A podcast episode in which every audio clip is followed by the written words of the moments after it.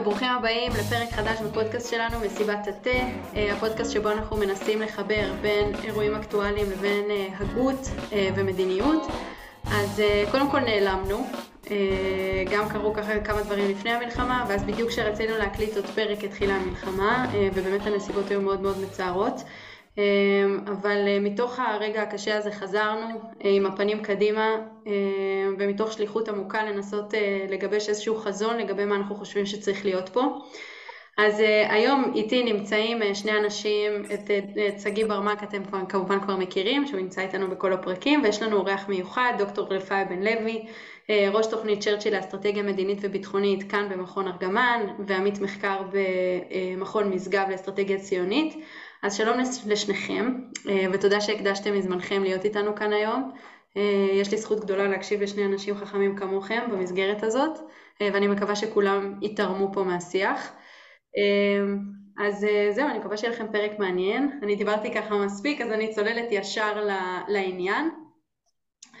אני רוצה להתחיל משאלה על המילה הגדולה שמלווה אותנו בערך מהיום הראשון שהתחילה המלחמה, ממש מהבוקר של השביעי לאוקטובר, ולמילה הזאת קוראים קונספציה. אה, כולנו מדברים על הקונספציה ובאופן אישי אני מרגישה שכל פעם שאני שומעת את זה, כאילו יש קצת מלחמה על הנרטיב, כאילו מה זה בדיוק אומר, איזה קונספציה אה, התנפצה, מה בדיוק קרה כאן בתקופה האחרונה, ויש איזה סוג של אה, קרב כזה על מי, הקונספציה של מי קרסה, של הימין, של השמאל. אז אני מפנה את השאלה אליכם, ואני רוצה לשאול אתכם, מה לדעתכם היא אותה קונספציה שקרסה? אז נראה לי, רגע, רפאל נתחיל איתך ואז נעבור לשגיא. טוב, uh, תודה לדניאל ושגיא על ההזמנה, שמח לשוחח איתכם. אז uh, קונספציה. אני חושב ככה שאין כמעט סוגיה בביטחון לאומי שאפשר לומר שנקייה מהצורך להניח, להניח הנחות יסוד. כמובן, כי uh, לא הכל ידוע, uh, ולכן אנחנו חייבים לנסות לנחש איך הצד השני, האויב או היריב שלי יגיב לצעדים שאני אעשה בעתיד. ואת הדבר הזה אי אפשר לנסות, זה לא דבר מדעי ולא תמיד התשובות נמצאות בתחום המודיעין, אלא אתה חייב להשליך הנחות יסוד על איכשהו, על איך העולם עובד, איך האויב פועל, איך זה, אז לכולם נדרשים לקונספציות מסוים, מסוימות, או תפיסות עולם, או הנחות יסוד אפשר להגיד אותן.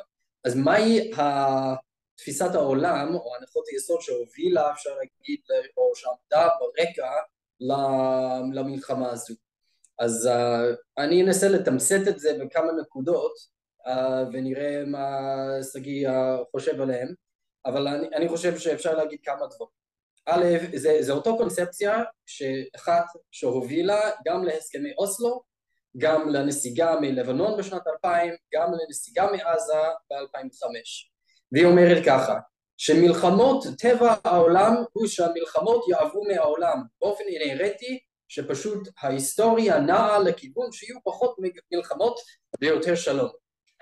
Uh, עוד דבר חשוב זה שהנחה שלכל בני אדם, הדבר החשוב, בני אדם בעולם, הדבר החשוב ביותר זה הרווחה הכלכלית. אין, או דרך אחרת להגיד את זה שכל התרבויות פועלות על פי אותה רציונליות אוניברסלית.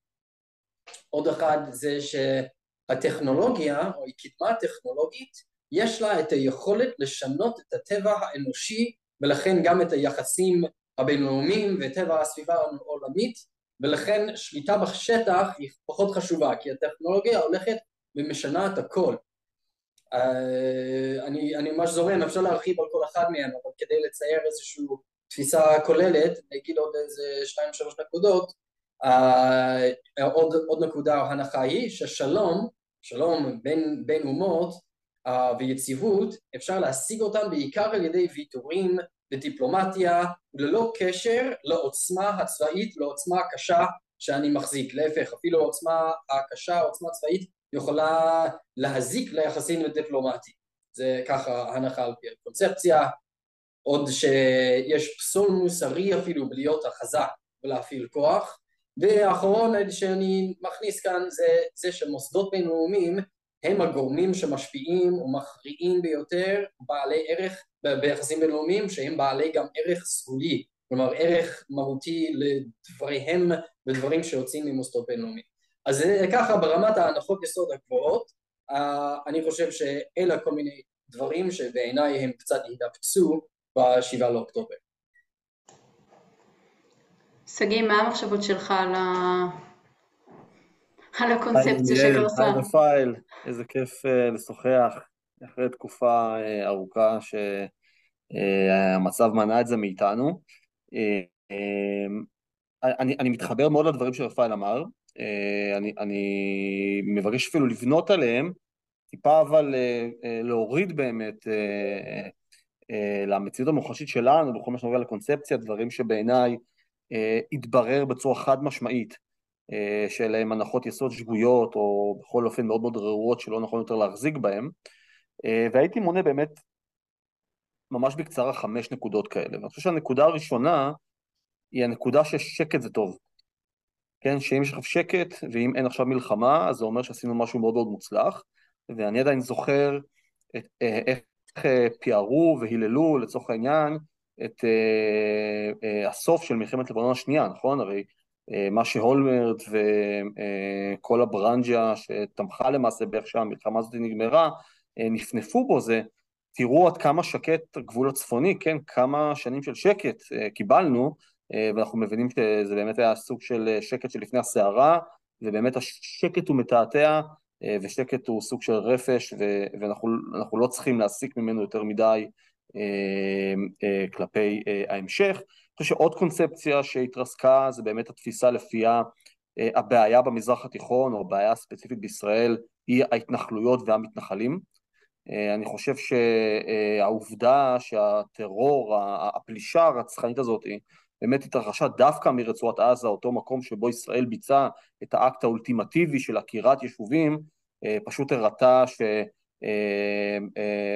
זה הבל הבלים, כן? בסוף אה, האנשים ששילמו באמת בחייהם היו אנשי העוטף, שגם הם נתפסו כאנשים שנוכחותם פה היא לא לגיטימית, וקיבלנו שוב תזכורת מאוד מאוד אה, אה, מוצקה לכך שהאיש הוא לא ההתיישבויות הישראליות, כי שוב, עזה היא ממש ה-case study של התנחלויות ישראליות שמפונות, מה שאתה מקבל תמורה למעשה אחרי כמה שנים זה באמת פעילות רצחנית בסדר גודל חסר תקדים. נקודה שרפאל אה, הזכיר, אה, שאני חושב שזה גם סוג של קונספציה שנשברה פה, זה באמת העיקרון של צבא קטן וחכם. אין, אין שום ספק שקיבלנו צבא קטן. בנוגע לחכם, אה, כנראה שפחות. אני חושב שהמלחמה הזאת היא מראה שבאמת אין מספיק כוח, מבחינה כמותית, כן? כוח מתמרן. למעשה, אני, אני מרגיש שעבדו עליי אפילו, כן?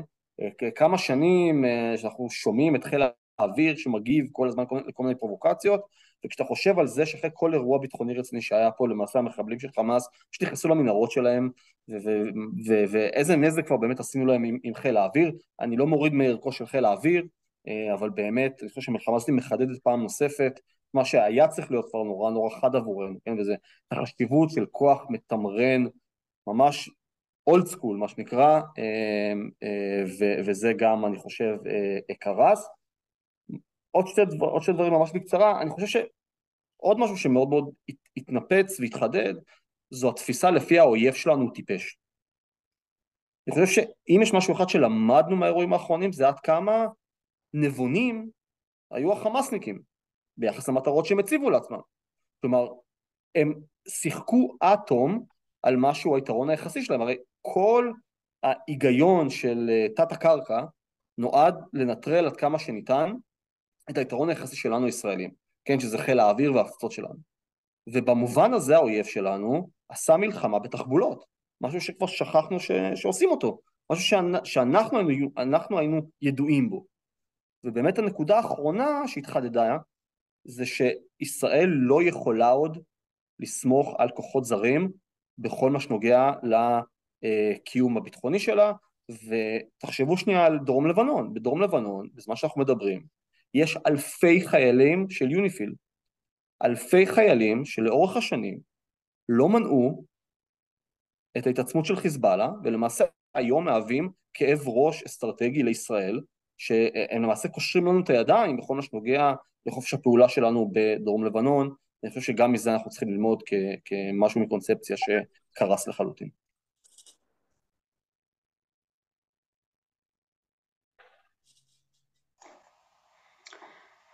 אוקיי, אני...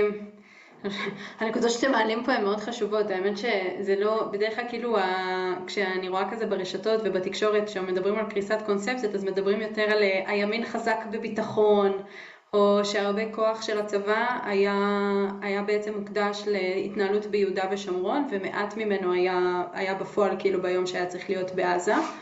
אה, סתם, כאילו מה, מה, מה אתם חושבים על, על הנרטיב הזה ש, שמנסים לבנות, אבל תקשורת בגופים מסוימים?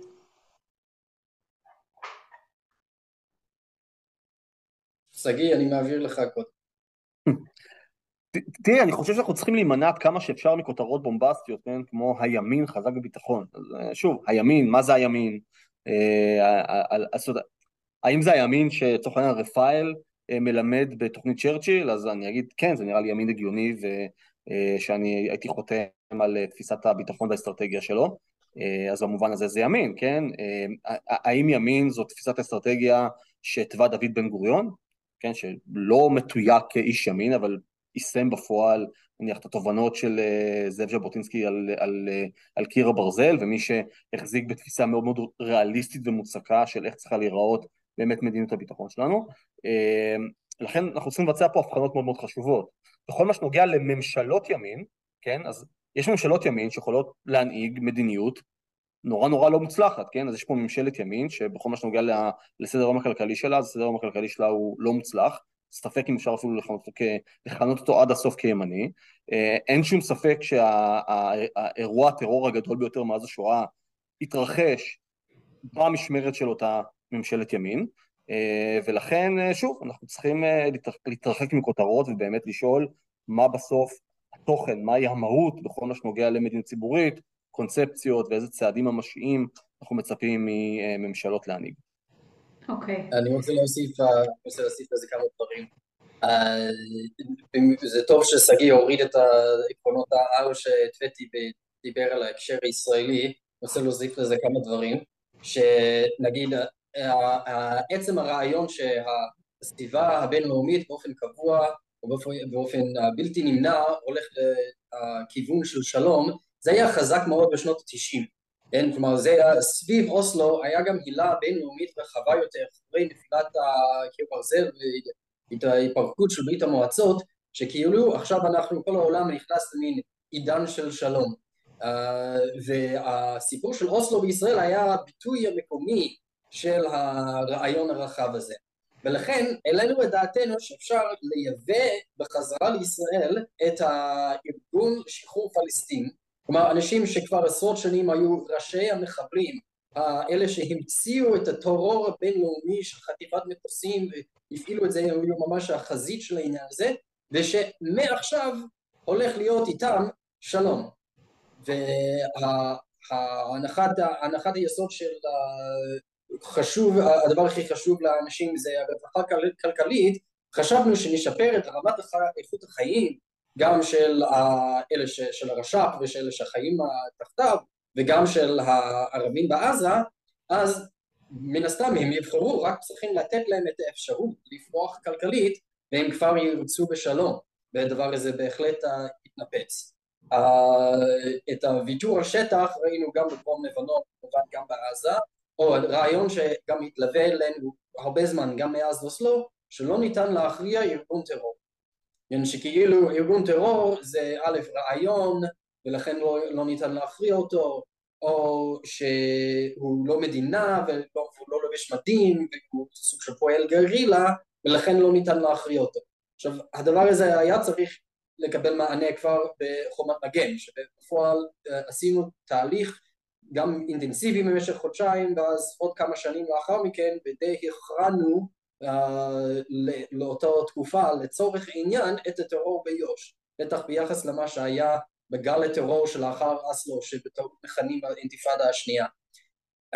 כוחות בינלאומיים לגמרי, גם ביוניפיל וגם באופן רחב יותר שאפשר יותר uh, לסמוך על מעצמות זרות, להפקיד את הביטחון של ישראל בידי הברית, כרגע אנחנו רק מפלרטטים עם העניין הזה, אנשים מזכירים את הרעיון שנכרות ברית הגנה עם הברית, עכשיו זה דבר, נושא איזה רחב, צריך לדבר על זה, הנימוקים לכאן ולכאן, אבל בגדול זה הלך רוח שנוגד את המסורת ואת העקרונות שהתווה בן גוריון, שוב זה לא עניין מי, מי ימין ומי שמאל, העקרונות שהובילו את תפיסת הביטחון הלאומי של ישראל הונחו בשנות החמישים והשישים על ידי בן גוריון ובהשראת התפיסות היסוד של ז'בוטינסקי אבל והרעיון שאנחנו נקשור את הביטחון הארוך טווח שלנו ברצון של מעצמה חיצונית לבוא ולהגן עלינו או להילחם עבורנו זה פשוט זה דרך לאבדון ודבר הזה צריך להיות ברור לנו. אמ, נגיד עכשיו זהו אני, אני, אני אמשיך טיפה את, את הדברים של רפאל. אמ, אפשר להצביע למעשה על, על, על שתי תזות שהן נורא נורא מעניינות, זאת נורא מעניין להסתכל עליהן עכשיו לאור השביעי באוקטובר. זה באמת, התזה הראשונה זה באמת תזה שאני חושב שגם בנימין נתניהו חתום עליה בצורה כזאת או אחרת, זה צורה מסוימת של שלום כלכלי. כלומר התפיסה באה ואומרת, זה, זה, לי זה מזכיר את שמעון פרס וגם את ביבי. והתפיסה הזאת היא באה ואומרת, תראו, המחלוקות בינינו ובין, ובין הפלסטינים נורא נורא עמוקות, ולכן אין שום אפשרות אה, להגיע לכדי הסכם מדיני אה, יציב וארוך טווח, פשוט מפני שאנחנו לא מסכימים על הרבה מאוד דברים שהם, אה, שהם אקוטיים. ולכן מה שאנחנו נעשה, אנחנו נשעה את הפוליטיקה, ואנחנו פשוט נקשור אחד את השני, כן, באמצעות סחר כלכלי, מתוך תפיסה שבטווח הארוך הדבר הזה, א' כל יעלה את רמת החיים של, של הצד השני, את הרווחה החומרית, ואז גם יהיה להם מה להפסיד, זה מצד אחד, מצד שני סוג של אה, המסחר כמעדן את ההשקפות של האנשים, כי הם באמת בסוף שמים את, אה, את מלוא המשקל שלהם באמת על אותה פעילות כלכלית ואינטראקציה כלכלית, ופחות על אה, בניית מנהרות טרור לצורך העניין, ואז בטווח היותר ארוך אולי נוכל להגיע לאי אלו אה, אה, הסדרים. בכל אופן התפיסה היא כן ש, ש, שהמפתחות לשיפור המצב פה הם באמת מפתחות כלכליים והתפיסה הזאת היא גם נורא נורא קורצת לאמריקאים שבסוף אמריקה אה, איך אמר אם אני לא טועה זה היה הנשיא קוליג' אני לא בטוח כן שהעסק של האמריקאים זה לעשות עסקים אה, אז אה, כל מה שקשור לסחר חופשי ולעסקים ולשלום כלכלי ולפתיחה של שווקים, שוב זה, זה מדבר אינסטינקטיבית למעצמה שבסוף היא מעצמה מסחרית, כן, אה, האימפריה המסחרית אולי הראשונה בעולם. ואני חושב שדווקא פה אנחנו מזהים את החולשות המאוד מאוד מובהקות של התזה הזאת.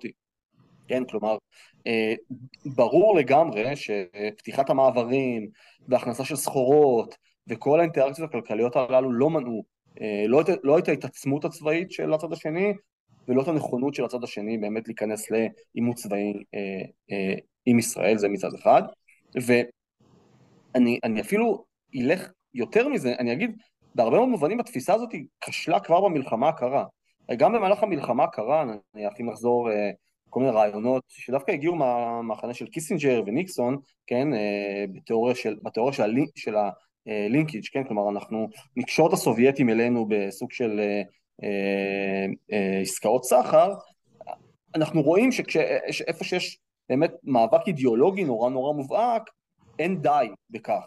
כלומר, בסוף רייגן לא בא ואמר, טוב, אני סחור עם הסובייטים וככה אני אגבר עליהם, אלא הוא אמר, לא, ברית המועצות היא אימפריית הרשע ואני אנצח אותה לצורך העניין דרך אה, אה, בלימה שלה ברחבי העולם וגם דרך מרוץ חימוש, ואני חושב שגם אנחנו, כלומר, אה, צריכים להסתכל על המציאות בעיניים ולבוא ולהגיד ששיפור המצב פה לא יעבור דרך אה, אה, שיפור, שיפור הרווחה הכלכלית של הפלסטינים, שוב, ראינו שזה לא עובד. זו באמת תזה אחת שאני חושב שמאוד מאוד מעניין, מעניין לבחון אותה עכשיו. התזה השנייה היא, היא, היא, היא תזה מובהקת שרפאל אה, אה, אה, הזכיר, וזה באמת, אה, אה, אני, אני קורא לזה דטרמיניזם פופוליזם אסטרטגי, כלומר, כמו שאתה אמרת רפאל, אי אפשר, אי אפשר לנצח רעיון, כן? אי אפשר לנצח ארגוני טרור. עכשיו, זה כמובן קשקוש מוחלט, הרי אף אחד לא היה אומר נניח על הנאציזם, כן? אי אפשר לנצח רעיון בואו נחפש דרכים לחיות בשלווה או בדו-קיום עם הנאצים, כן? כן אפשר לנצח את הנאציזם, ואם זה אומר שאנחנו נכבוש את ברלין כדי להשלים את זה, זה בדיוק מה שאנחנו נעשה.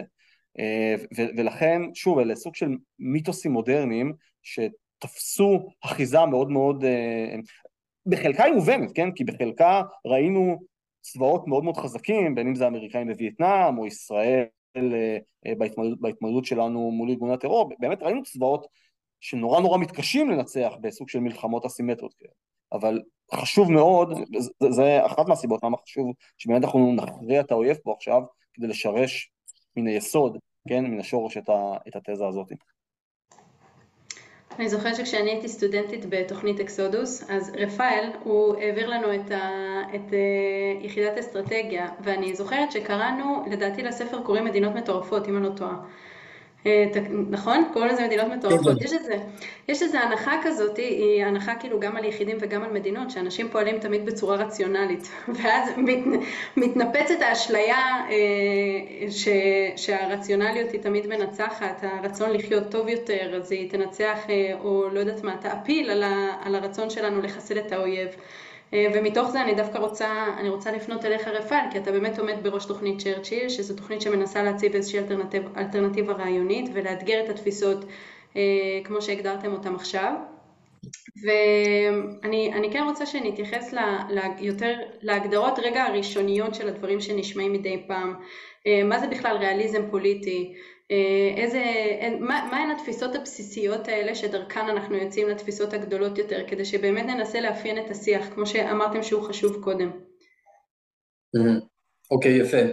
אז הריאליזם פוליטי במובן הרחב יותר זה מושג ששייך גם בפוליטיקה פנים וגם מחוץ, אני, אני מדבר עליו בהקשר של כלפי חוץ, uh, או שלא בינלאומית.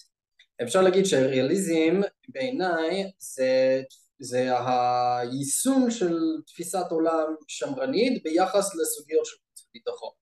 ומה זה אומר? בגדול כמעט הפוך לגמרי מכל ההנחות יסוד שמניתי מקודם, שאפשר להגיד אותם תחת כותרת של אידיאליזם או אוטופיזם או פרוגרסיביזם במובן מסוים, שוב כל המילים האלה יש להם הרבה מאוד uh, uh, דרכים לדבר עליהם, אבל ריאליזם זה כותרת אחת. אז היא קצת מושג, זה קצת מושג חמקמק כי כולם רוצים להיות מציאותיים לא, מי, לא, מי לא רוצה להיות ריאלי? כאילו אף אחד לא רוצה להודות שהוא החולם, כולם יגידו שהדבר והמדיניות שהם מנסים לקדם והחזון שעומד נגד עיניהם הוא הדבר הריאלי כן? אז uh, כדי לתת לזה קצת יותר צבע, ננסה לפרוט כזה בכמה, מה הנחות יסוד של הדבר הזה של הריאליזם שאני מדבר עליו. מסגרת מחשבתית, מסורת מחשבתית ארוכת שנים, כן? זה לא דבר שנולד עם ה...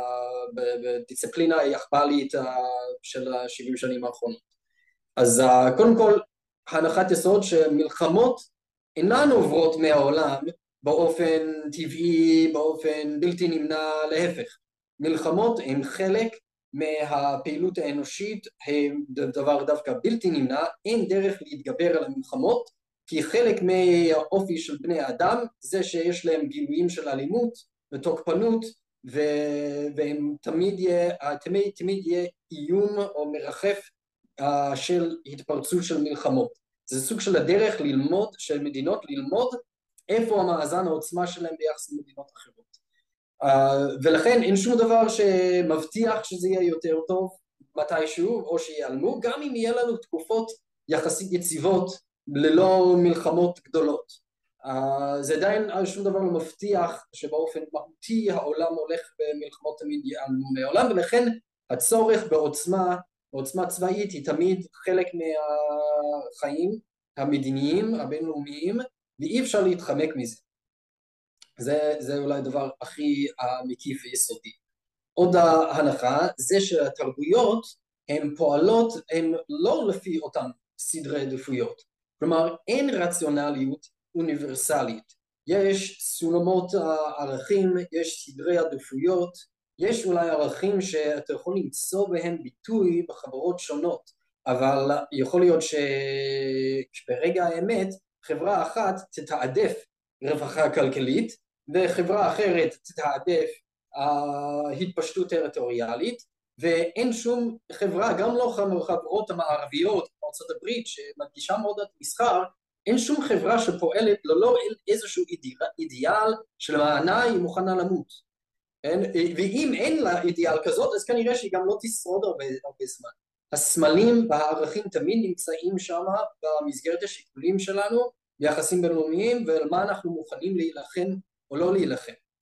Uh, חלק מההנחה הזאת זה אומר שזה מתכתב במה ששגיא אמר לגבי הנחות יסוד של הנאורות ושל המודרנה.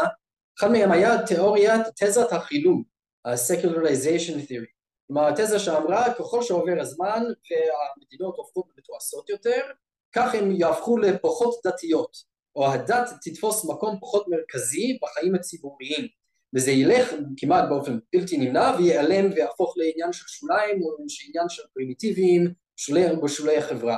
וזה היה מאוד חזק בהתחלה במאה ה-19 ובמאה ה-20 ורק בעשרות שנים האחרונות גם הסוציולוגים והכתיבה בנושא הזה התחילו להבין שיש אולי קצת שינוי לגבי איך הדת פועלת ואיך היא תופסת את המקום שלה בחיים אבל היא בטח לא נעלמת וכשמדובר בחברות פה במזרח התיכון אנחנו רואים בפירוש שהדת במובן הישן, בטח במקרה של האסלאם, היא נוכחת והיא חשובה והיא מובילה והיא דבר שמוכנים לעמוד עליה גם אם זה אומר שיכול להיות גם במקרים מסוימים גם התאבדות, התאבדות או לוותר על חלקים שלמים של ערים שלמות, מתחים שלמים של החברה עבור העקרונות שמגולמות בדת עוד עניין uh, זה שמכיוון, עוד עניין שמאפיין את החשיבה הריאליסטית זה שמכיוון שהעוצמה היא חשובה השלום מושג רק מתוך עוצמה. כלומר שלום uh, לא על ידי ויתור של העוצמה.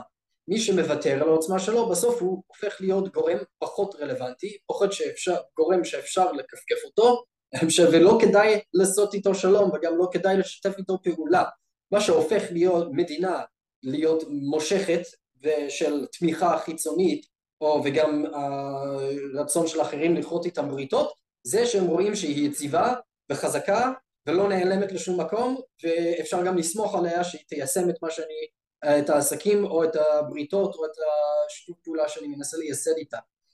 ולכן גם ישראל ככל שהיא מתחזקת דווקא היא מושכת יותר אהדה ולא, ולא הפוך, לא שהיא צריכה כאילו להיות חלשה או להתפטר מהעוצמה שלה כדי למשוך אהדה.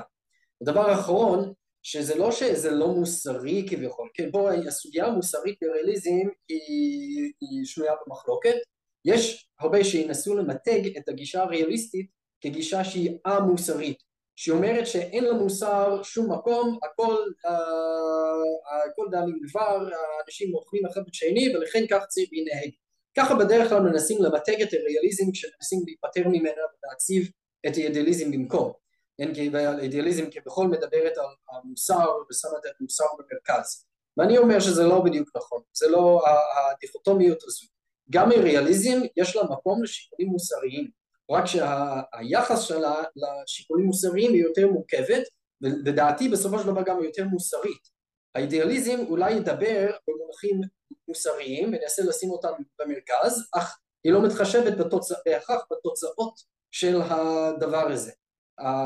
נביא תכף כמה דוגמאות, אבל רק לשם ההשוואה, הריאליזם אומר שהמוסר מהווה מצפן מוסרי, מצפן כוכב צפון, אבל כל מקרה צריך לבחון את החלופות הקונקרטיות שעומדות בפנינו. ולפעמים יש לך אופציה אחת גרועה עם אתגרים מוסריים ויש לך אופציה אחרת שהיא גרועה עוד יותר עם בעיות מוסריות עוד יותר ושני האופציות שלך הן מוצפות בבעיות מוסריות. עכשיו אתה צריך לפעול.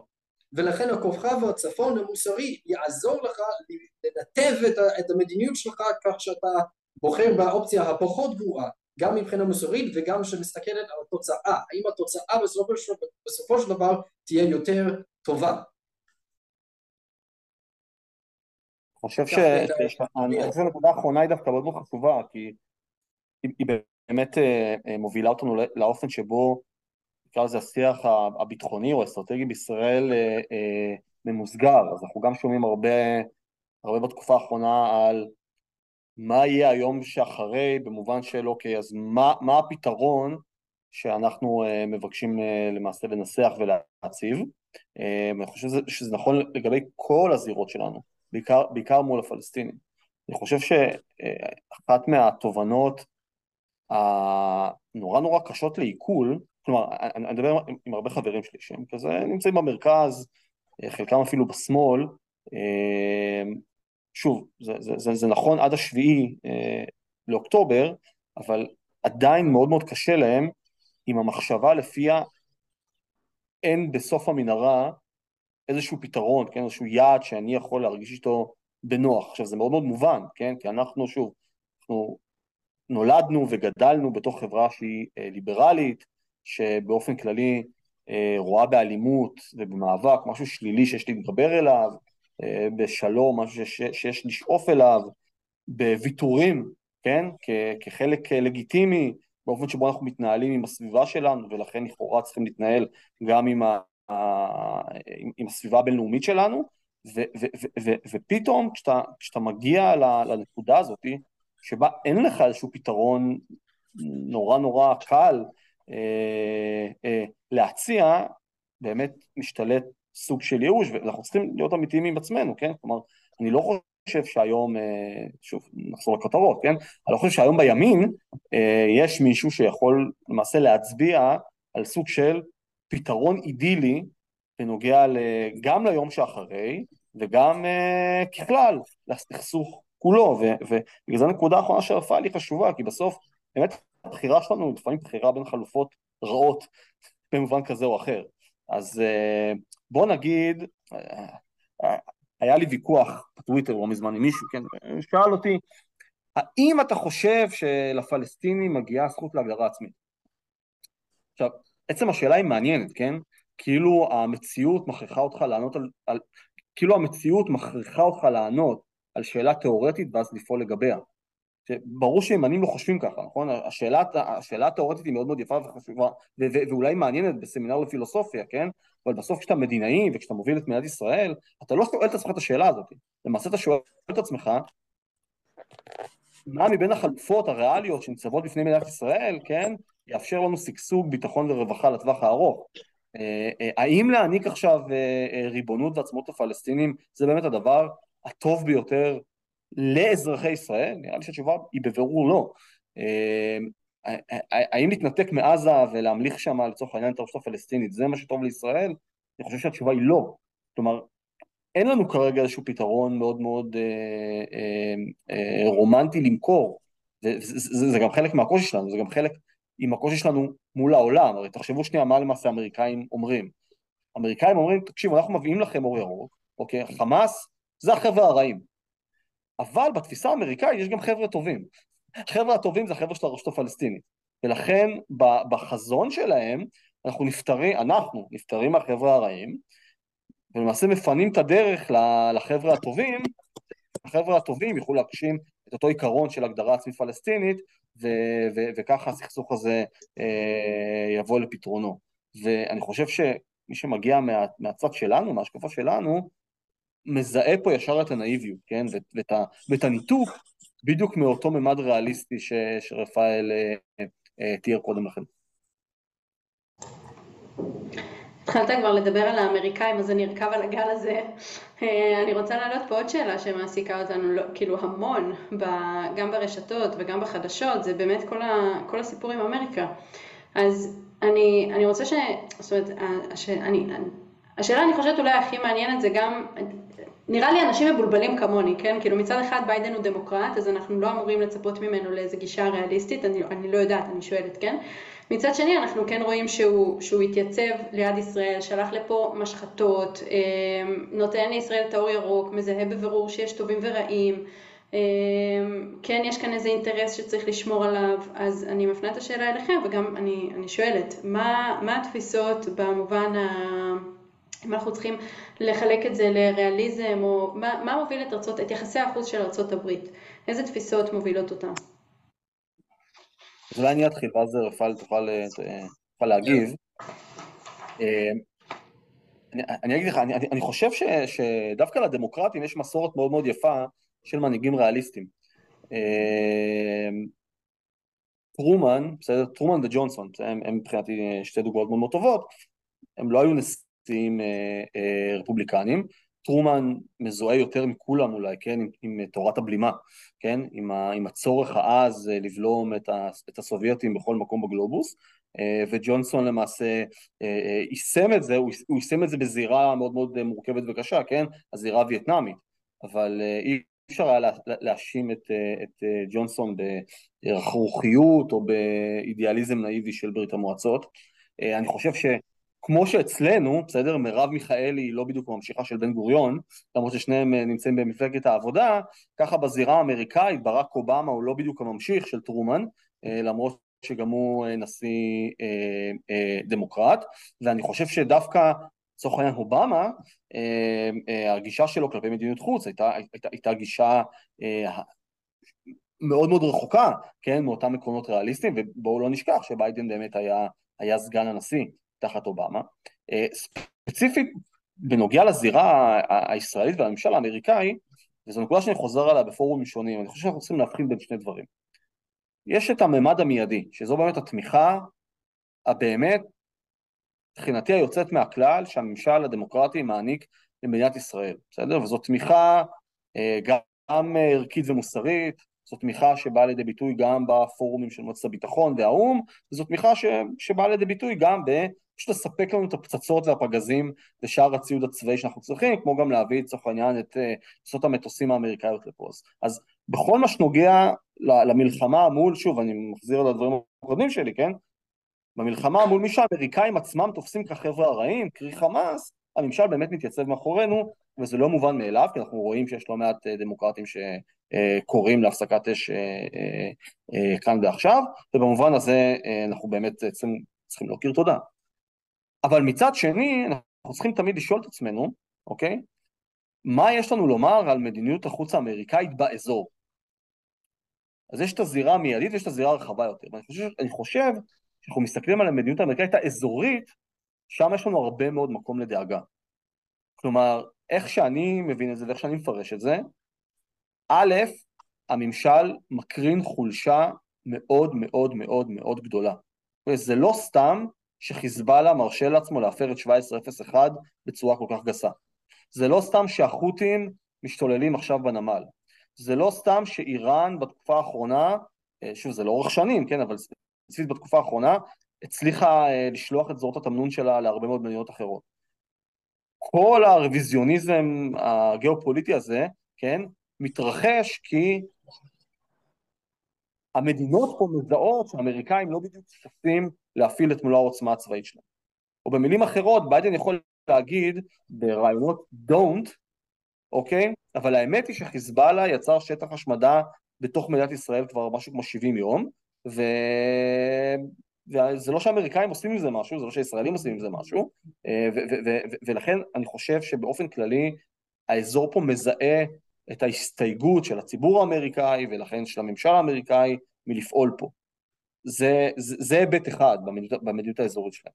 ההיבט השני, כן, זה באמת הנכונות של האמריקאים לסבול את עזות המצח האיראנית למשך תקופה כל כך ארוכה. הרי אם תחשבו על זה רגע, זה, זה, זה, זה פשוט מטורף. לכולם ברור שאיראן היא גורם שמערער את היציבות הבינלאומית. נכון? הרי זו המדינה שהכי קרובה באופי שלה לברית המועצות הקומוניסטית, במובן הזה שזו אידיאולוגיה שיש לה מדינה ולא מדינה שהיא פשוט רודנות. אה, סיסי של מצרים היא לא בדיוק דמוקרטיה, אוקיי? אבל ברור לכולם שהיא לא מערערת את הסדר הבינלאומי, אוקיי? איראן לעומת זאת זו, זו פשוט מדינה בעלת שאיפות התפשטות והם מתכוונים למה שהם אומרים והם מאוד מאוד קרובים לנשק גרעיני וכשחושבים כמה שנים האמריקאים עושים הכל כדי להימנע מלהשתמש בנבוט הגדול שיש להם, זה פשוט מדהים בעיניי. אה, ולכן אני אומר, כל הכבוד לביידן בכל מה שנוגע לתמיכה המיידית שלו בנו, כשאני מסתכל על המדיניות האזורית שלהם, אני אישית מאוד מודאג. טוב, היה יפה, אני מסכים עם הרבה מאוד דברים ששגיא אמר, אני חושב שיש לי, הדברים שלי, שלי משלימים אותם בצורה יפה. אני חושב שבמובן הכי רחב, האמריקאים הם מאוד ריאליסטים. מה זה אומר? מעצם היווסדותם.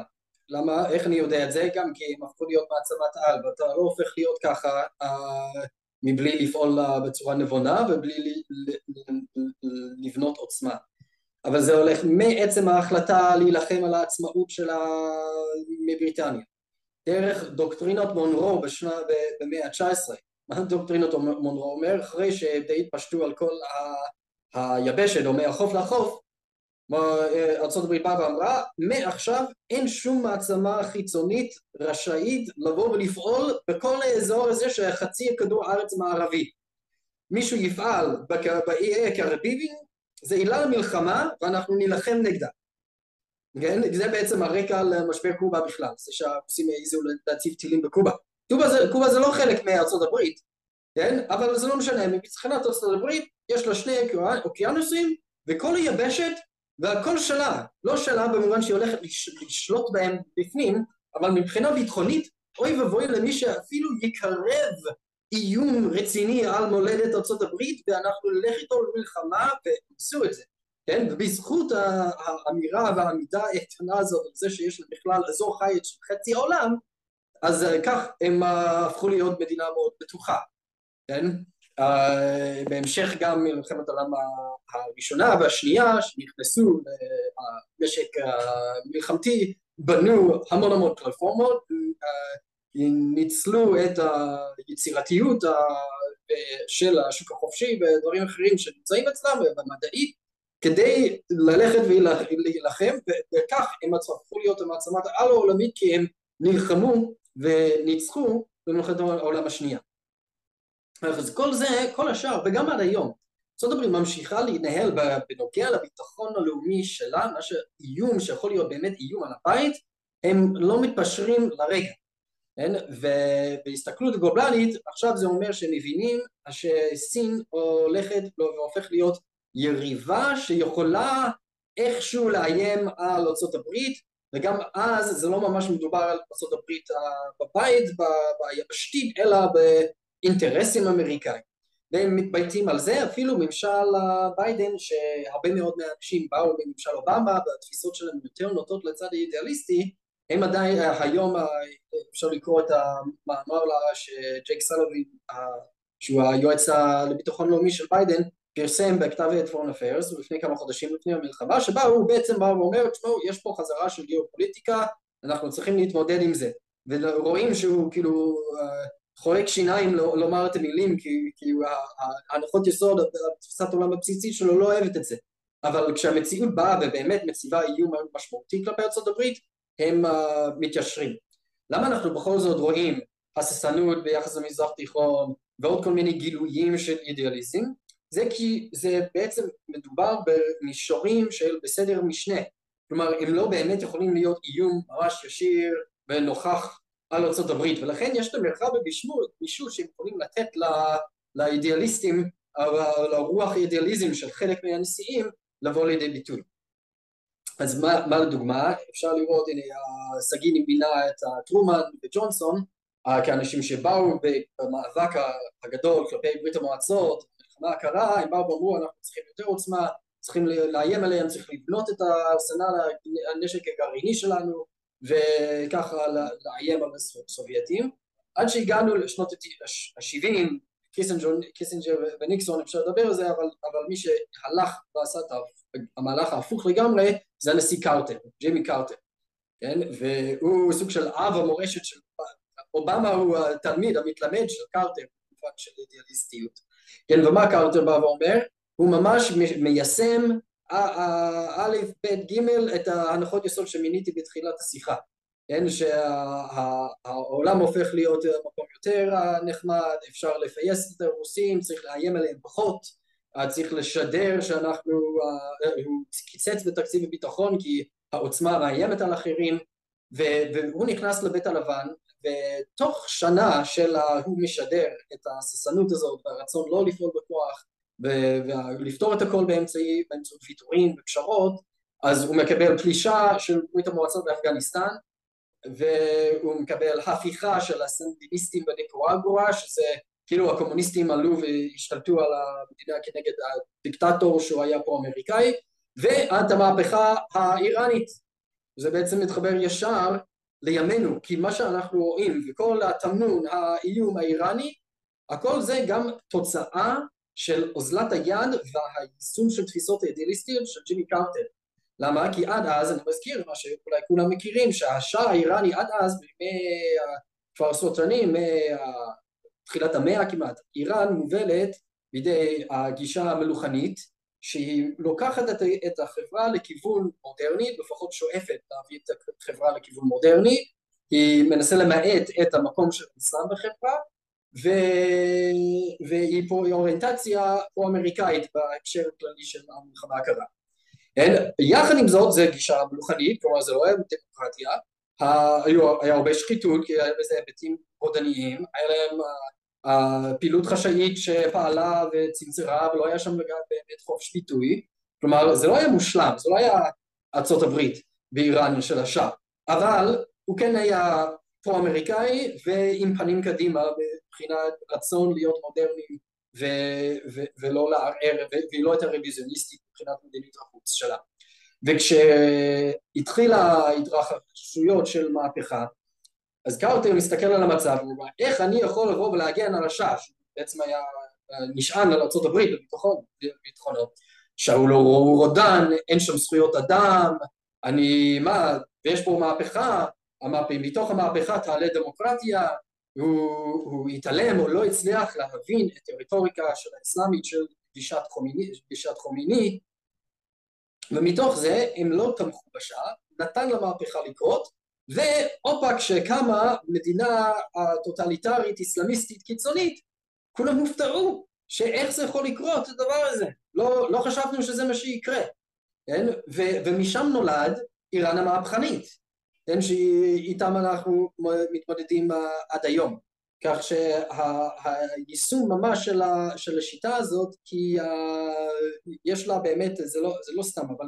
היא, היא, יש לה השפעה במציאות אבל כל זה בגלל ארה"ב יכולה להרשות לעצמה כי מדובר במזרח תיכון, אמנם מזרח תיכון זה יש לה אינטרסים במזרח תיכון, אבל זה לא, כאילו זה מצד שני, זה רחוק מאוד מהתודעה האמריקאית, מהציבור האמריקאי, אפשר להתווכח, באמת, גם טראמפ, הוא, נקט במדיניות יותר אסרטיבית כלפי איראן, אבל גם הוא לא שש ללכת איתה ולהפציץ את מתקני הגרעין, זה מין סוגיה משנית כזאת, זה לא ממש, זה לא חיזבאללה על, על הגבול עם לבנון עבורם. Uh, ולכן הם יכולים לשחק באיזשהו מרחב כזה של מדיניות שאנחנו חושבים שהיא יותר נבונה או פחות נבונה. Uh, ו... כן, להוסיף על זה רפאל. כן. אני אומר, כי, כי הזכרת כבר את טראמפ, ודניאל, גם את שאלת על, על, על, על הימין, חשוב להגיד ש, שבימין האמריקאי אה, היום, אבל תמיד, יש גם קולות אה, נורא נורא בדלניים, כן? אני הייתי אפילו אומר שהבדלנות היא בהרבה מאוד מובנים אה, אה, תורת יחסי החוץ המקורית אה, של ארצות הברית, כן, מי שיקרא את, אה, אה, את נאום הפרידה של ג'ורג' וושינגטון, כן, אז הוא למעשה אומר, כן, אנחנו נקיים יחסי ידידות ומסחר עם כולם, אבל לא, לא נכבוד את עצמנו באף ברית. אני חושב שגם דוקטרינת מונרו, ש, ש, שרפאל הזכיר, אז צד אחד שלה זה באמת לא לאפשר לאף גורם חיצוני להיכנס חצי הכדור שלנו, אבל הצד השני של המטבע זה שאנחנו לא ניכנס לחצי כדור שלכם, כן? כלומר, אנחנו עזבנו את העולם הישן, עזבנו את העולם של המלחמות, של האימפריות, של הכיבושים, כל מה שרע, אנחנו עכשיו אה, בעולם החדש, ובאמת במאה ה-19 אה, האמריקאים מסתכלים מערבה, כן? הם כופים את הספר, הם, הם, הם פחות, אה, פחות רוצים. אני אגיד אפילו ככה, אפילו מלחמות העולם, כמה קשה להכניס את האמריקאים למלחמות האלה. כן, אז מלחמת העולם, העולם הראשונה הם נכנסים ב-1917, הם מקימים את חבר הלאומים, ואז הקונגרס למעשה לא מאשר את ההצטרפות, כן, אז הם, הם מקימים ארגון בינלאומי והם אפילו לא חברים בו.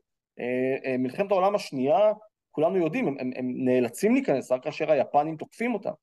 רק במלחמה הקרה, כן, כשברור להם שהם ניצבים אל מול אויב אידיאולוגי, שבאופן עקרוני הוא לא שונה מגרמניה הנאצית, כן, אה, מבחינת הסכנה שהוא מעמיד, כן, רק אז האמריקאים לא יודע, אני הייתי מכנה את זה סוג של אה, אה, מתבגרים, או כלומר מבינים שבסוף זה או שתהיה לנו הגמוניה ליברלית שהם יובילו אותה ברחבי העולם, או שאנחנו נקבל אה, אה, אה, סדר אה, עולמי שהוא מאותגר על ידי גופים לא ליברליים, כן?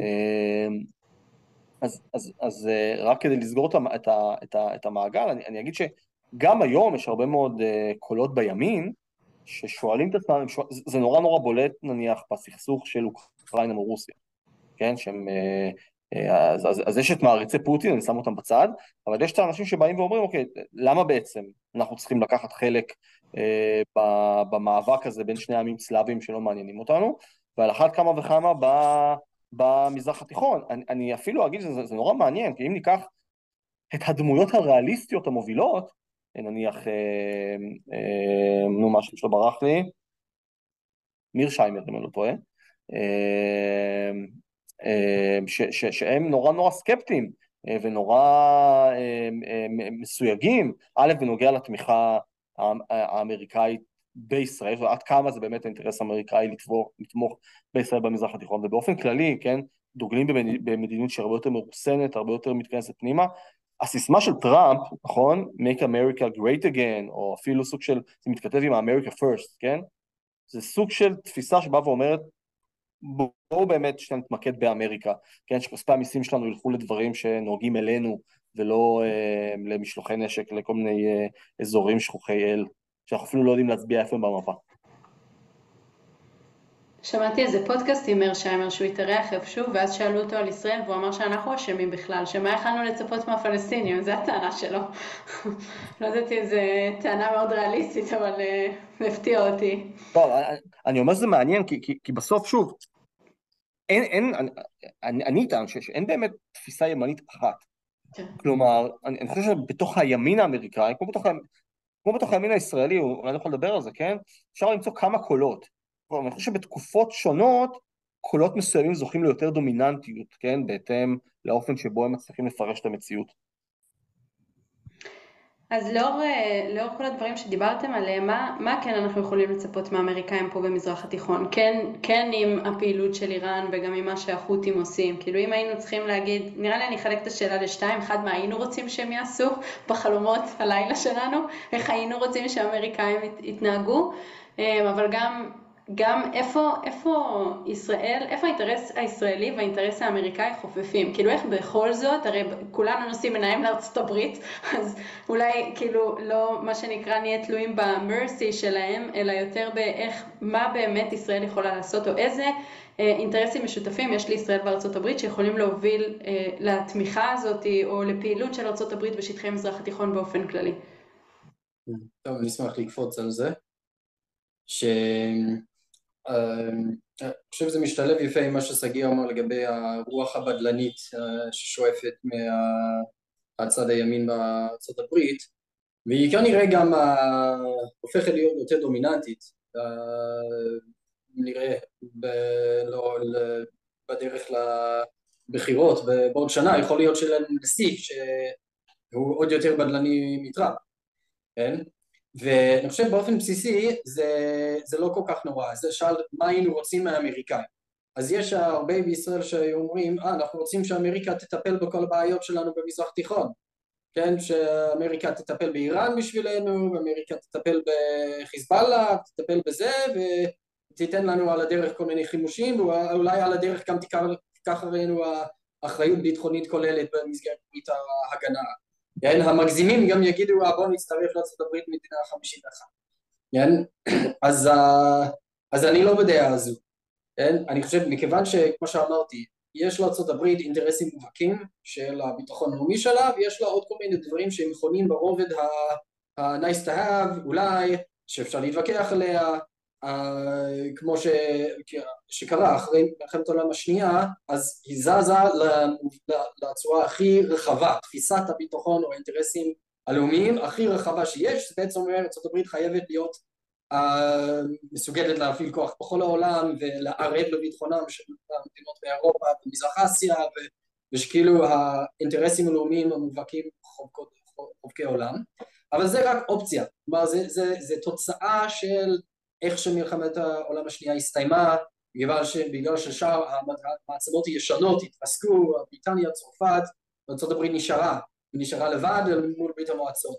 לא הייתה ממש ברירה, אלא להיכנס לנעליים האלה ו, ו, ולצאת מהבטלנות, אבל זה כאילו, היו צריכים לגרור אותה למקום כזה, זה לא המקום הטבעי שלה. כן? ועד היום, ולכן הרוח הבדלנית תמיד קיימת.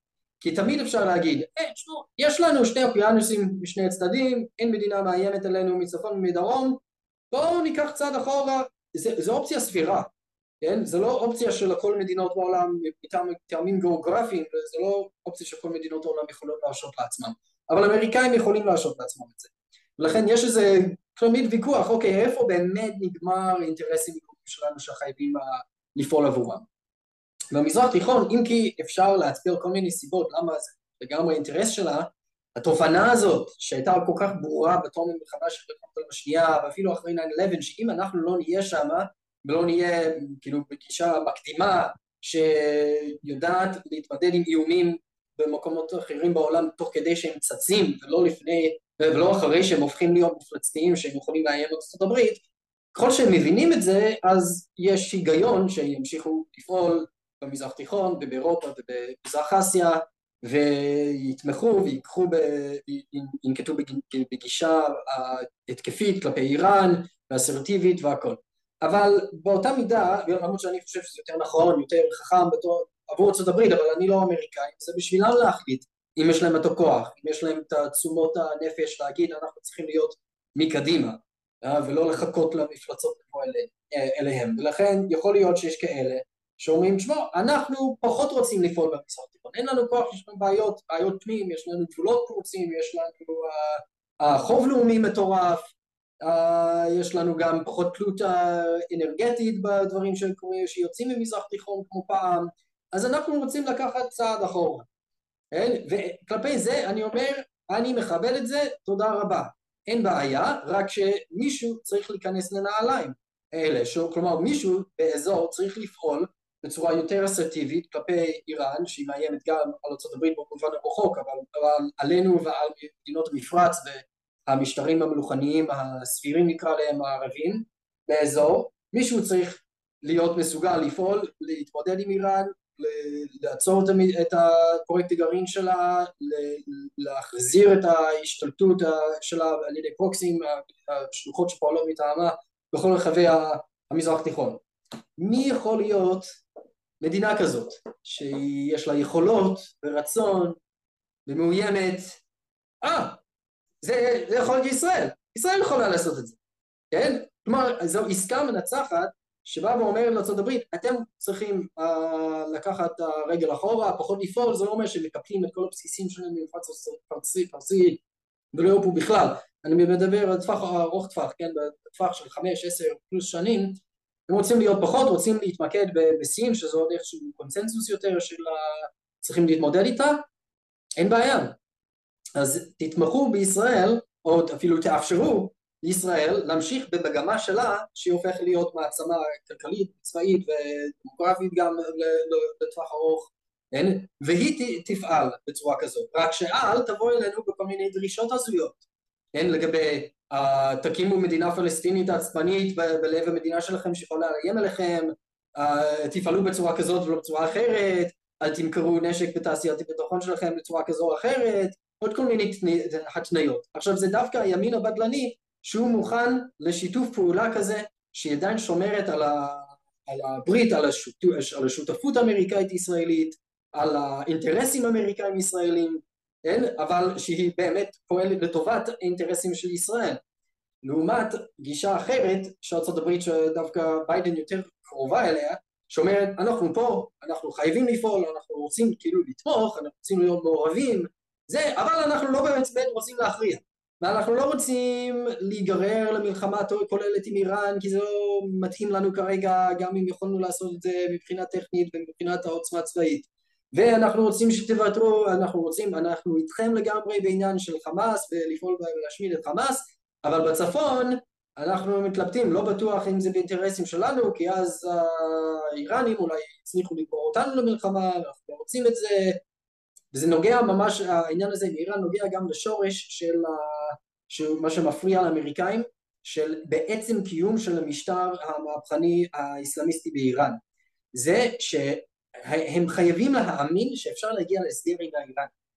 כן? כי, למה? כי בתפיסה הזאת, שהיא גם משותפת, גם לקרטר, גם לאובמה, במידה מסוימת גם לביידן, בטח לחלק מהאנשים סביבו, אם יש מדינה ששונאת את הברית בגלל מי שהיא, כן? זה אומר שכל ההנחות האלה שמיניתי הן לא נכונות, כלומר הם לא, פועל, הם לא רציונליים, הם יכולים להיות מלחמות בגלל ששונאים אתכם, לא משנה מה תעשו, שנאו אתכם ירצו להילחם בכם בגלל שאתם מי שאתם, לכן חייב להיות בתפיסה הזאת דרך להגיע לאיראנים וללחוץ את היד ולשים את העבר הקשה כביכול במירכאות מאחורינו ולשתף פעולה וגם עם המשטר האיראני, ורק צריך להציע לה את התמריצים הנכונים ואת זה, אבל, אבל התנגשות, הכרעה, החתירה תחת היציבות של המשטר ועוד כל מיני דברים, קשה להם מאוד ל- לעשות את המעבר ולהגיע למצב הזה שאומר, לא, את זה, זה מה שאנחנו צריכים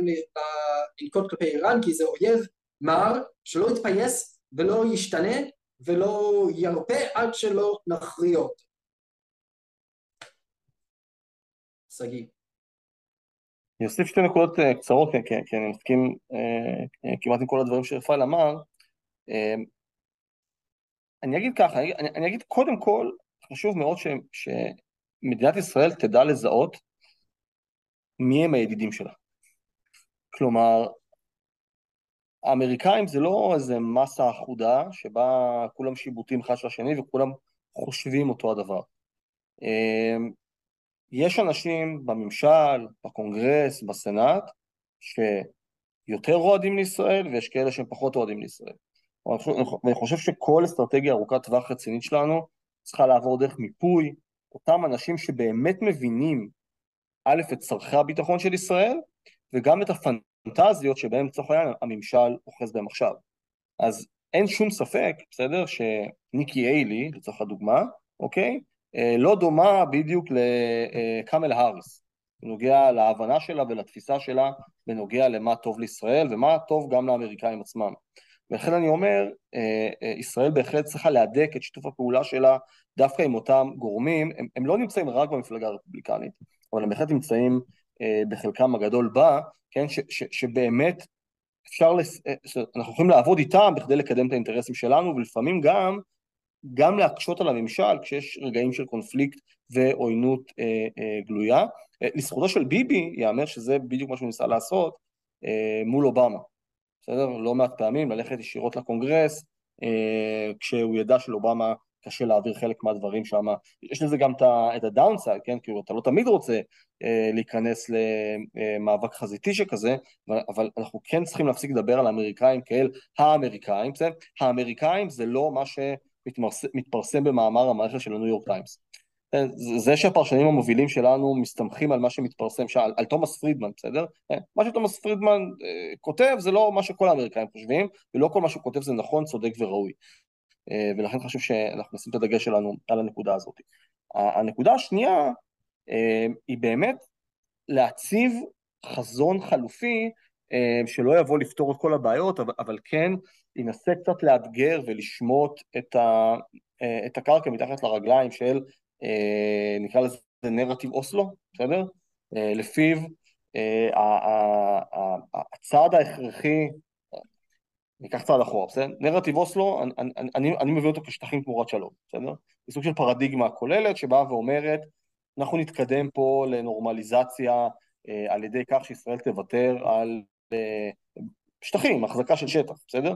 אה, וזה בסוף מה שעבד מול המצרים לצורך העניין, עם סיני, אה, ו, ובתיאוריה האמריקאית זה גם מה שצריך להיות ביהודה ושומרון, ובעזה, אה, וכן הלאה וכן הלאה, ובאופן כללי הכיבוש כשורש הבעיות. ואני חושב שטוב ישראל תעשה, לא תציג איזשהו חזון חלופי, וסתם להביא דוגמה, בסדר? אני חושב שהגיע הזמן שאנחנו נדרוש, וזה דווקא יכול להדהד אפילו סנטימנטים אמריקאים, אה, לדרוש כל התקדמות שקשורה לשיקולי ביטחון ושטחים, תעבור בתהליכי דמוקרטיזציה וליברליזציה מאוד מאוד עמוקים שיחול בצד השני. ואם נזכיר פה איזושהי דוקטרינה אמריקאית אה, ש... שהייתה פופולרית עד לא מזמן, תחשבו שנייה על, ה... על הדוקטרינה הנאו-שמרנית, כן? דוקטרינה הנאו-שמרנית אמרה בדיוק את הדבר הזה, כן? כלומר, היא באה ואמרה, סדר עולמי יציב עובר דרך סדר פנימי יציב. או במילים אחרות, אנחנו צריכים סדר דמוקרטי כזה או אחר כדי להמעיט עד כמה שניתן באמת קונפליקטים בינלאומיים נורא נורא מובהקים, וההנחה פה היא, שוב, היא מאוד מאוד אינטואיטיבית, כן? ההנחה פה באה ואומרת שמדינות שלא תהססנה להתאכזר כלפי האזרחים שלהם, יעשו בדיוק את אותו הדבר כלפי אזרחים של מדינות אחרות, בסדר? אם לאסד אין בעיה לטבוח באזרחים שלו, האם תהיה לו בעיה לטבוח באזרחים יהודים? כמובן שלא, כן? אם לחמאס אין בעיה להרעיב ולהתעלל באוכלוסייה העזתית, כן? האם תהיה לו בעיה לשחוט יהודים? ואנחנו ראינו כולנו מה התשובה, ולכן אני, אני, אני חושב שישראלים צריכים לבוא לאמריקאים ובאמת להגיד להם בכל החזיתות, בסדר? יש לנו פה אזור שלם בעולם שאין בו ליברליזם ואין פה דמוקרטיה, ולדרוש מאיתנו אה, להתפשר על האינטרסים הביטחוניים שלנו אל מול, אל מול אויבים שכאלה, זו חתיכת בעיה. ולכן, הנה חזון קל מאוד שישראל יכולה להציב בפני האמריקאים, והוא אומר, אומר את הדבר הבא, אתם רוצים שאנחנו ננהל עסקים מול הרשות הפלסטינית? מעולה. בואו תראו לנו איך ב-20-25 שנה הבאות הרשות עוברת תהליכי דמוקרטיזציה וליברליזציה.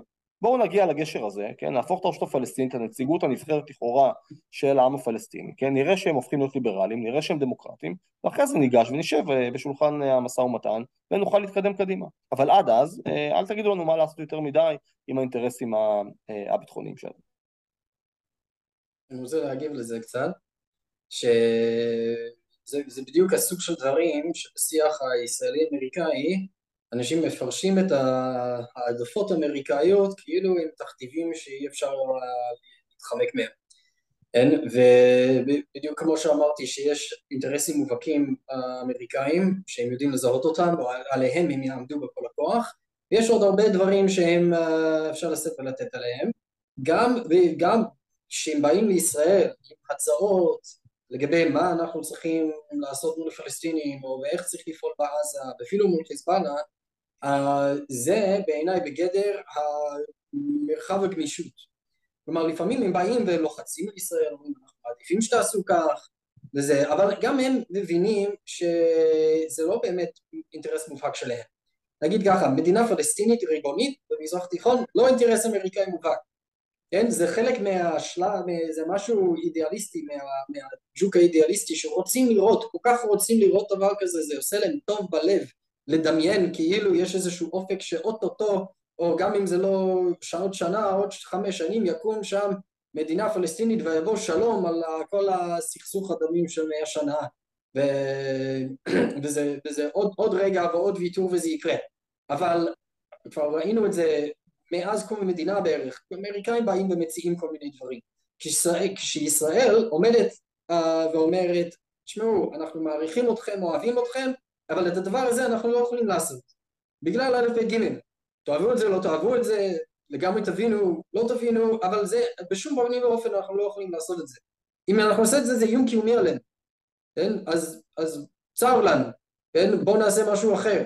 כן? אז אמריקאים מבינים. כן? כי, כי זה לא אינטרס שלהם שישראל תפסיד, לא במלחמה הזאת, לא מול עזה, נגיד כל הלחצים השונים מול עזה כן? הרבה ממה שהאמריקאים באים, יש להם העדפה, יש להם יותר נוח להם שיהיו פחות, שיהיה פחות משבר הומניטרי.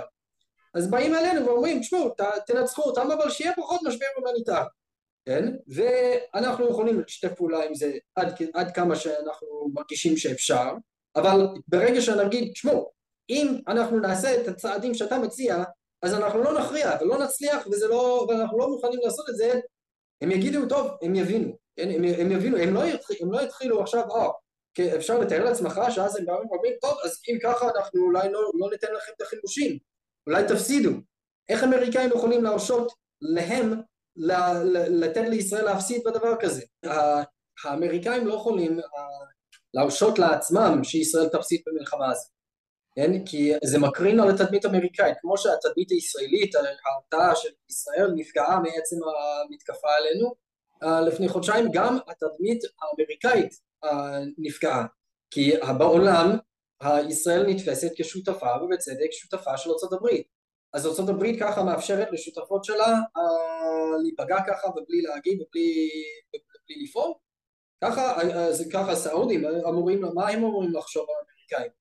כן, אם הם יודעים שישראל היא גם מקבלת גיבוי אמריקאי גם על ידי הציבור האמריקאי ולא רק בגלל אינטרסים, בעוד שסעודיה היא מקבלת גיבוי רק בגלל אינטרסים, מה היא אמורה לחשוב? מה טיוואן ויפן ודרום קוריאה אמורים לחשוב? אם אפילו ישראל הם לא נתנו לנצח, הם לא, עצרו, עצרו אותם וגרמו להם להפסדים. כן? אז לכן האמריקאים לא יכולים להרשות לעצמם. ובמסגרת השני הקצוות האלה יש, יש דיון. מה שאני רוצה להגיד שזה לא מובהק שזה שהאמריקאים באים עלינו בהעדפות מסוימות, בטח בנוגע לעסקאות וויתורים עם פלסטינים ואפילו בהקשרים ביטחוניים מסוימים, יש לנו מרחב תמרון הרבה יותר גדול מאשר אנחנו מתארים לעצמנו. כן? כי האמריקאים בודקים אותנו ושואלים אותנו, ואם אנחנו יכולים לבוא בשיח מכבד אבל נחוש ולהגיד להם עד כאן אנחנו לא יכולים, מצטער בוא נחשוב על האפשרות אחרת, אז uh, יש בזה מקום ויש הרבה תקדימים היסטוריים שגם מוכיחים את זה.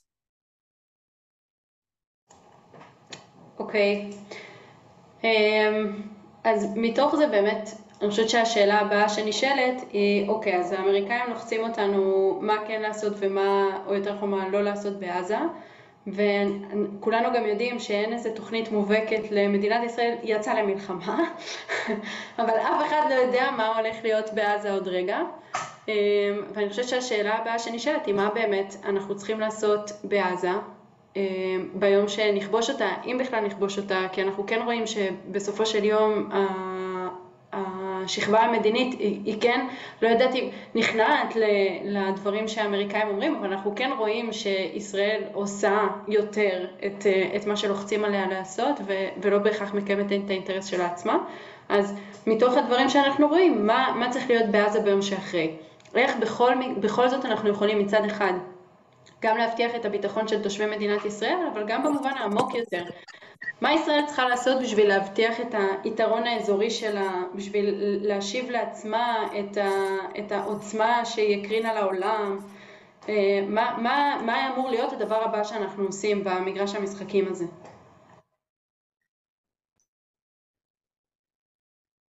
רוצה להתחיל, רפאל? טוב, אמ, כן, היום מה נעשה לעזאזל עם עזה? כן? שאלה טובה, זה בדיוק מדגים את הבעייתיות של המדיניות חוץ של היעדר אפשרויות טובות, כן? אבל מבין שאר כל האפשרויות אפשר להגיד בעיניי די uh, ביטחון שישראל חייבת להיות אחראית כוללת, להיות בעלות אחראית כוללת על ביטחון, על היבטים ביטחוניים של עזה. כלומר היא לא מפקידה את, ה, את ה, הסמכות העליונה להפעלת כוח או פנימית או חיצונית או מה שלא יהיה בידי אנשים גורמים אחרים כמו שהיא עשתה נגיד, נגיד במסגרת האוסלו לארגון הטרוריסטי אש"ף שהוא הבסיס לרש"פ, לרשות הפלסטינית, כן? אז קודם כל אנחנו נסיים את הכיבוש, נכבוש את עזה ונמשיך למשול בה, כן? למשול בה אה, במידה כזו או אחרת ואז יהיה, ובטווח המיידי ישראל תנהל מה שיש שם, מה שיישאר שם, uh, אבל כמובן היא צריכה לחשוב על דרכים שונות להוביל את הממשל המקומי האזרחי לידיים אחרות, אבל לא בהכרח שהיא הולכת לעזוב, היא לא יכולה להרשות לעצמה, אני חושב שהבנו את זה, אנחנו אמורים, יש דבר אחד שאנחנו אמורים להבין, זה שזה החצר, זה אפילו חצר אחורית שלנו, זה, זה חלק מהחצר, כן? זה הקצה של החצר שלנו כן? ואנחנו לא יכולים לוותר על זה וזה פשוט חושף את האיוולת של הנסיגה מעזה לקרוב, לפני קרוב לעשרים שנה שהייתה בלתי נצרכת בכלל, בלתי נדרשת, כל הרעיון הייתה, היה הזוי, חלק גדול מהציבור הישראלי הבין את זה ובכל זאת זה קרה לצערנו וזו מחיר, כן? ואם יש צד אחד במפה הפוליטית הישראלית שלא אחראית על זה זה קצה של הימין ש... שהתנגד לנסיגה מאז ו...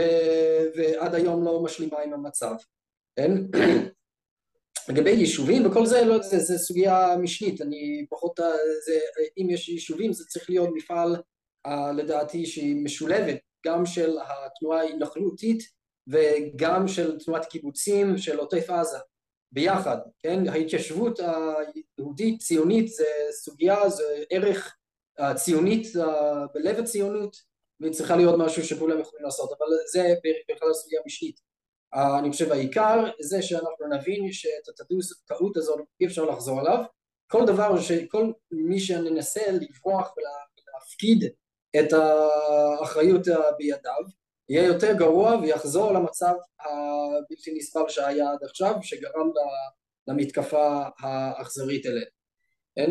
לגבי האוכלוסייה אז היא בעייתית, מצב בעייתי, את הרעיון הזה שהאמריקאים מאוד אוהבים, סיפור שמספרים לעצמם שיש את החמאס ויש את העזתים, הציבור העזתי, כאילו שוב יש את הטובים ואת הרעים, כן? זה לא, זה פשוט לא נכון, כן? אפשר להיווכח לזה בסקרים שונים וכל מי שמכיר את הזירה ואת הלכי הרוח בציבור יש רוב לתמיכה של מתקפת חמאס, אגב גם ברש"פ יש רוב ביו"ש, בקרב ערבי יו"ש יש רוב שתומך בטרור כלפי ישראל ומוחא כפיים על שבעה לאוקטובר, כן? אבל הרעיון הזה שרק נוריד את ארגון החמאס ואז יש שם ציבור שוחר שלום ואוהב ישראל אז צריך לשכוח מזה, אם יש דגם אחד שמצביע לכיוון של מה צריך לקרות שם זה מה שעשו לגרמניה הנאצית באחת מלחמת העולם השנייה שעשו תהליך שקראו לזה דינאציפיקציה שלא רק שכבשו בפועל את המקום ומשלו בו אלא גם הכתיבו את התכנים של חומר הלימוד של דור שלם כדי להוציא להם את מהראש את הרעיונות הנבזים של הנאציזם. ורק, ו, וגם הוציאו כל אזכור של נאציזם מחוץ לחוק ועשו משפטים נרנברג ועשו הרבה מאוד דברים תעמולתיים של תודעתיים כלפי ציבור. וגם בכוח הממשל והשיטה הצבאית במקום שהפכו להיות מצב כזה שבגרמניה לא נעים להגיד שאתה נאצי. אני לא רוצה להגיד שאין שם שאריות של ניאו-נאציזם ואנחנו רואים שבמובן הזה אי אפשר למחוק רעיון מעל פני האדמה, כן? אבל זה לא משנה כי בפועל אין מדינה נאצית, כן? כי כבשו אותו והרסו אותה, כן?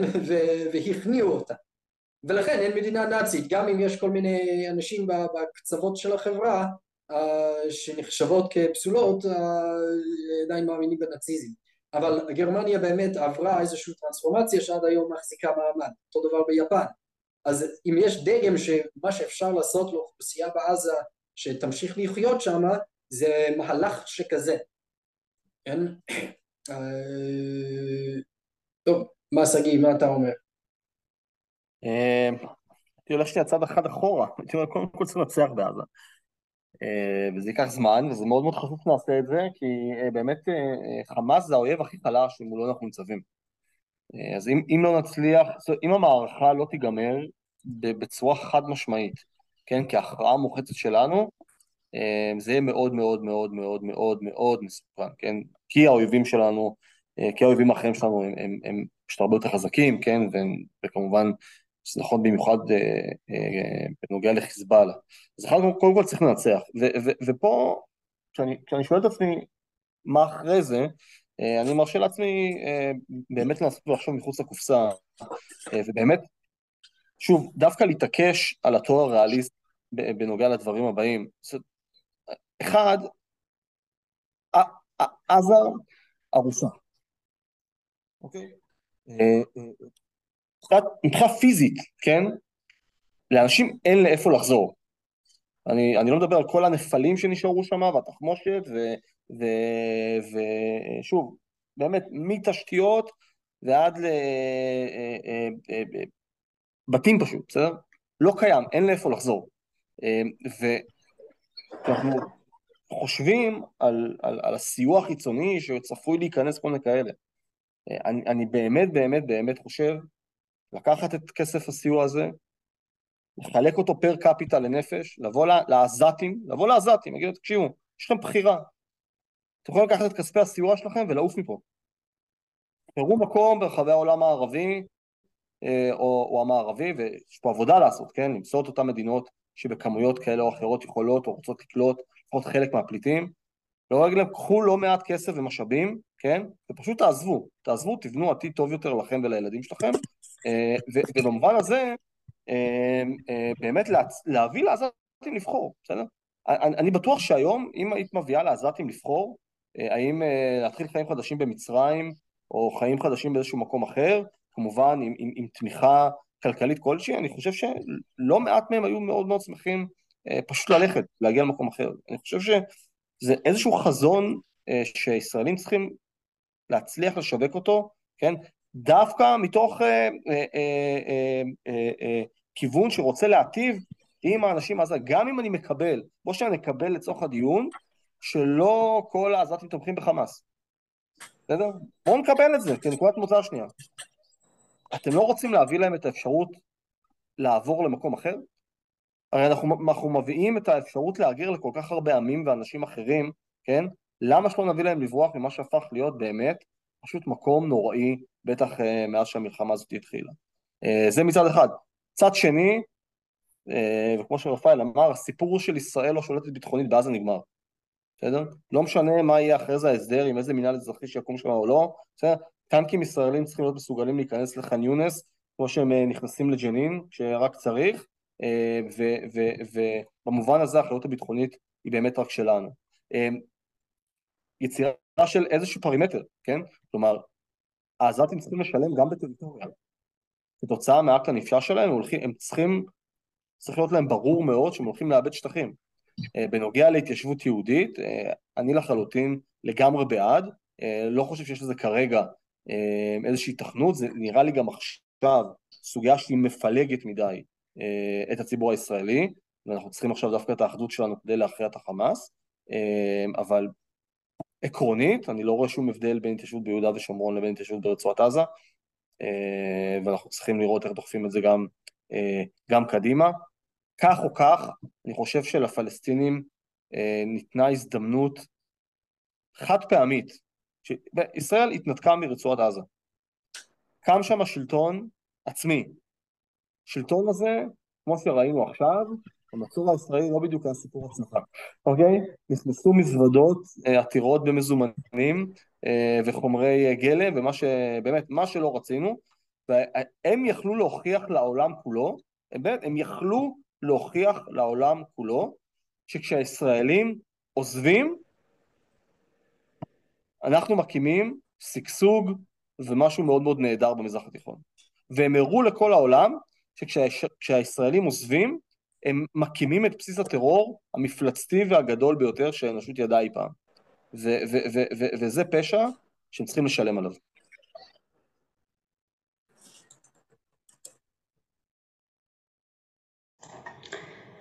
טוב, אנחנו, אם אין לכם משהו אה, נוסף להגיד, אז נראה לי שאנחנו נסיים. אה, לדעתי, אני, לדעתי אנחנו נהיה חייבים לעשות עוד פרקים גם לגבי מה אנחנו צריכים לעשות בלבנון וגם קצת לשאול שאלות אה, על מה שאמרתם, כי כן, כאילו זה כן שנוי במחלוקת, כלומר יש הרבה מאוד ישראלים שלא חושבים שצריך להקים התיישבות בעזה ושחושבים שעדיין, גם יש אנשים שהם, שהם די במיינסטרים, שחושבים שצריך להיפרד לחלוטין גם מיהודה ושומרון וזו הדרך היחידה לחיות, כמו אה, דן שפטן ויש עוד אנשים שמחזיקים בדעה הזאת, אז אולי אנחנו נפתח עוד אה, סוגריים בפרקים הבאים. אז אם אין לכם, יש לכם עוד משהו להוסיף? כן, רק בקצרה, שקצת כמו ששגיא הזכיר, שאין לנו ברירה אלא לנצח, ואם יש קונצנזוס בדבר אחד שהוא בקונצנזוס זה הדבר הזה שכולם מבינים אותו, ולכן יש לי תקווה שיש עוד סיכוי, יש סיכוי שנעשה את זה, גם בעזה, גם בלבנון, ונצא מזה כמדינה מחוזקת וחזקה יותר, שונה כן? אבל, אה, ואת זה אני, אה, אני די מאמין, שאני מאמין שיקרה וזה חייב לקרות. יפה. אז אני כן אה, מזמינה את המאזינים שלנו גם לדבר איתנו. אנחנו נשמח לשמוע מה אתם חושבים. חלקכם גם דיברתם איתנו ושאלתם אותנו לאן נעלמנו כל התקופה הזאת, אז הנה חזרנו ואנחנו מאוד מאוד נשמח שתכתבו לנו על מה אתם רוצים שנדבר. ואני מאחלת לכולם ימים של בשורות טובות. אה, אנחנו מתכננים כל מיני דברים במכון ארגמן, אנחנו הולכים לעשות כמה אירועים לקהל הרחב, יש לנו כל מיני הקלטות, יש לנו סדרה של שיחות שנקראת היום שאחרי השביעי באוקטובר, גם בספוטיפיי וגם ביוטיוב, אז אה, אתם מוזמנים באמת להצטרף לכל השיחות שיש לנו, הכל גם מוקלט, אבל גם קורה בלייב. אה, בשבוע הבא רפאל ידבר על אה, התמנון האיראני. ועל איך איראן הצליחה ליצור השפעה כל כך גדולה בכל מיני מדינות, ויהיה מאוד מעניין. אז זהו, תודה רבה שהייתם איתנו, ובתקווה לימים טובים יותר.